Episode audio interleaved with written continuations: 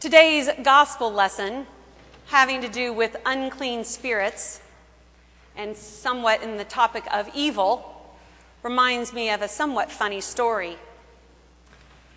Where I served before in Pennsylvania, I was talking with one of my colleagues there about our plans to travel from Philadelphia to Pittsburgh for Thanksgiving. We were going to go on the Wednesday before Thanksgiving, and we were going to travel along the Pennsylvania Turnpike the Penna Turnpike as it's known. And I shared with them that I was excited about this trip. Now, you see, I like the Pennsylvania Turnpike. The whole world is on the Pennsylvania Turnpike right before Thanksgiving. The variety of humanity that stops at Pennsylvania Turnpike stops is just something of a wonder.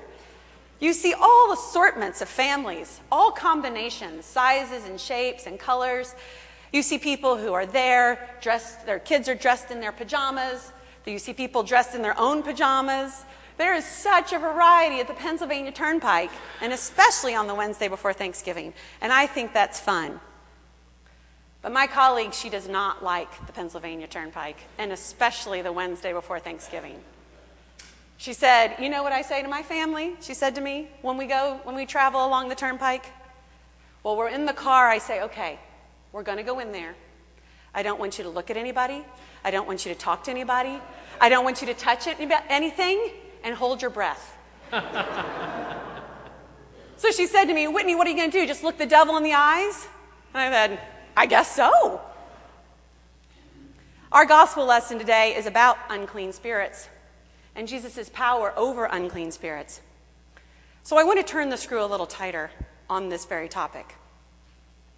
About a decade ago, when I was serving a church in New Jersey, there was a parishioner there who had just moved into a new house. She had moved after a very bitter divorce, and she, with custody of her two children, was establishing a new home for her and for them. She loved her new little house. She said to me one day at coffee hour, Whitney, I just want to tell you, I think my house has some type of spirit in there. And it's okay, it seems like a friendly spirit. But I sense that there's something there because doors open without my doing them. And it doesn't have to do with the leveling of the floor or the wind or anything like that. A cabinet will be open, a cupboard will be open, even her front door opened on its own. She said, But I think it's okay. I just wanted to tell you about it. I said, Okay. Well, a few weeks, maybe a month later, she came to me and she said, I'm tired of them. I don't want them in my house. Is there anything that you can do? Now, we do, us priests, have a variety of services at our disposal, liturgies that we can use, and we do have some accommodation for an exorcism. But I thought that was a little extreme because she didn't talk about them being evil. She just said they were annoying and she didn't want them in her house. So I turned to our book of occasional services, which has within it a house blessing. And it has some instructions about how to bless a home. And I thought that seems more fitting because she did not speak of them being evil, just annoying. So I, we set up a time for me to come over with this liturgy in the middle of the day while the kids were at school so that they wouldn't get nervous or freaked out about it. She invited one of her very close friends, a very faithful Christian woman, to come and be a part of this service.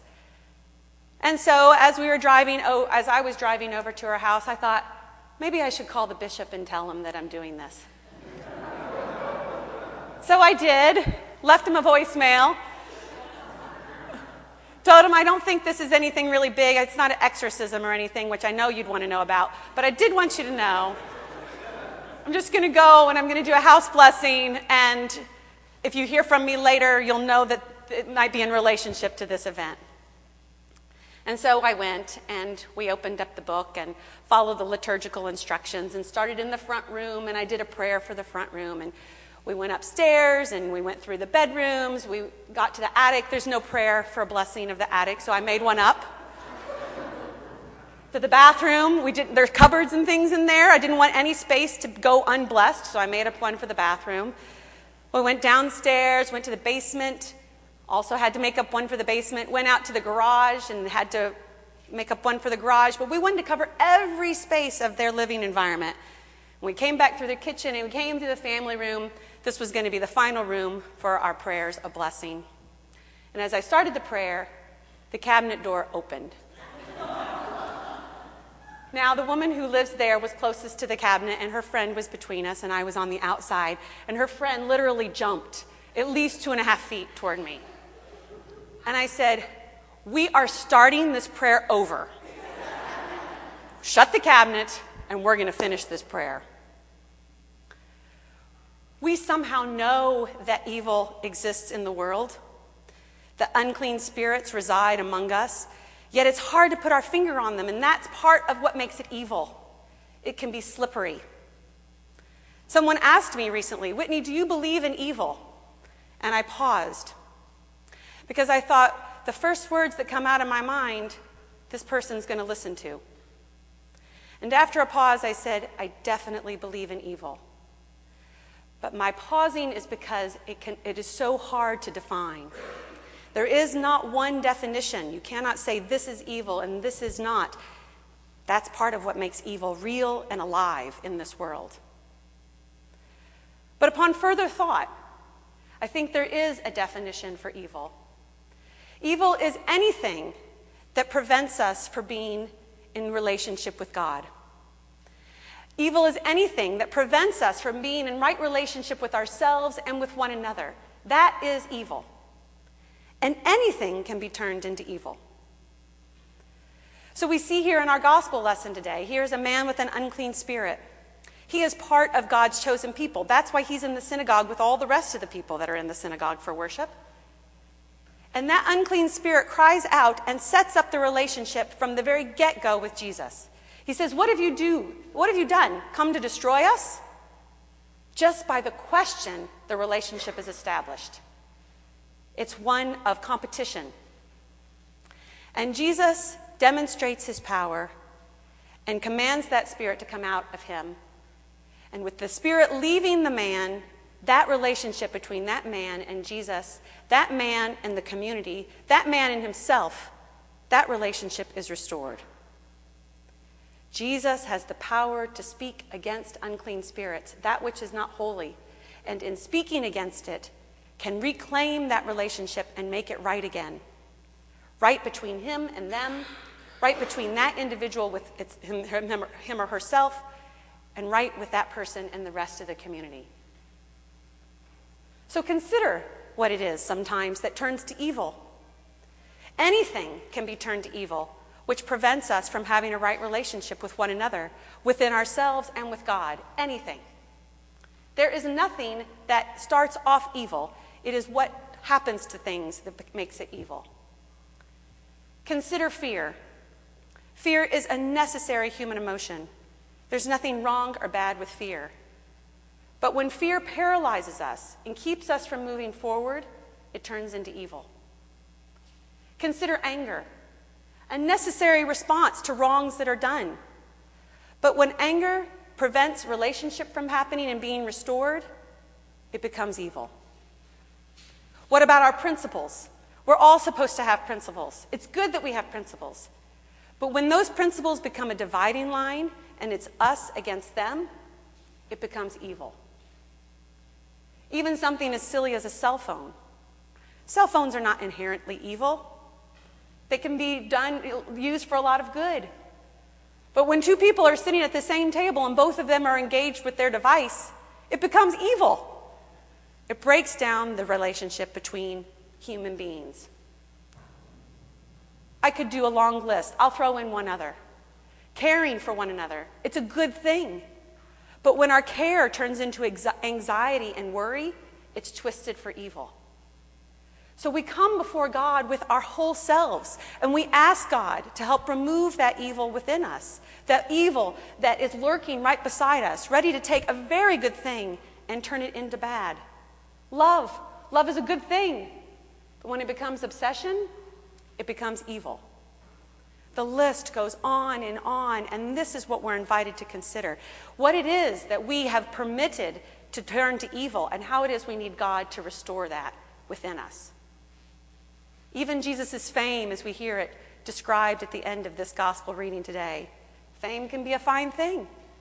But when fame is used to lay claim on a person and to only demand or receive from that person what you expect, it becomes evil. And Jesus challenges that over and again in his ministry. Money, it's a totally amoral thing, it has no morality to it. But when it's used to hurt another person, it becomes evil. This is what we have to pay attention to as God's followers in Christ. How it is that the good can be turned into evil. Jesus shows us through his life and ministry, through his death and resurrection, that he has the power to overcome evil. Consider what it was that led to his death. The religious authorities, wanting to uphold the religious teachings, wanting to give themselves to piety and devotion, it turned to self righteousness, and that self righteousness is evil. The crowd that in, in, in each of us is a desire to be a part of a group. We look for affinities, we look for unity among others. It's a good thing. But when the crowd turns and their affinity is in yelling the words, crucify him, it becomes evil. Pilate, as a leader of that area, wants to have peace in the land. That's a good thing. But when his peace, his desire for peace turns into political expediency and he sets up an innocent person for death, it becomes evil. We see in Jesus the ability for God to overcome all evil. Because even in Jesus' death, it's not the end. The resurrection reminds us that God overcomes evil, all evil, even the evil that led to his death. And we need to be reminded of that. This is what Paul talks about in his letter to the Romans. I'm sure you've heard portions of this before. It's in the eighth chapter, and I want to remind you of what that scripture reads. This is Paul writing. What then are we to say about these things? If God is for us, who is against us? He who did not withhold his own son, but gave him up for all of us, will he not with him also give us everything else? Who will bring any charge against God's elect? It is God who justifies. Who is it to condemns? It is Christ Jesus who died, yes, who was raised, who is at the right hand of God, who indeed intercedes for us. Who will separate us from the love of God? in Christ? Will hardship or distress or persecution or famine or nakedness or peril or sword? No, Paul says. No, in all these things we are more than conquerors through him who loved us. For I am convinced that neither death, nor life, nor angels, nor rulers, nor, thi- nor things present, nor things to come, nor powers, nor height, nor depth, nor anything else in all creation will be able to separate us from the love of God in Christ Jesus our Lord. God demonstrates in Christ his desire to be in relationship with us. And he will remove all obstacles, even the evil that we are certain has a foothold. This is the one that we serve. This is the Lord that we serve. And it is Him, He has empowered each of us to be His hands and feet in this world, to remind the world that God in Christ Jesus has conquered all evil and brings us into right relationship with Him, with ourselves, and with one another. Thanks be to God. Amen.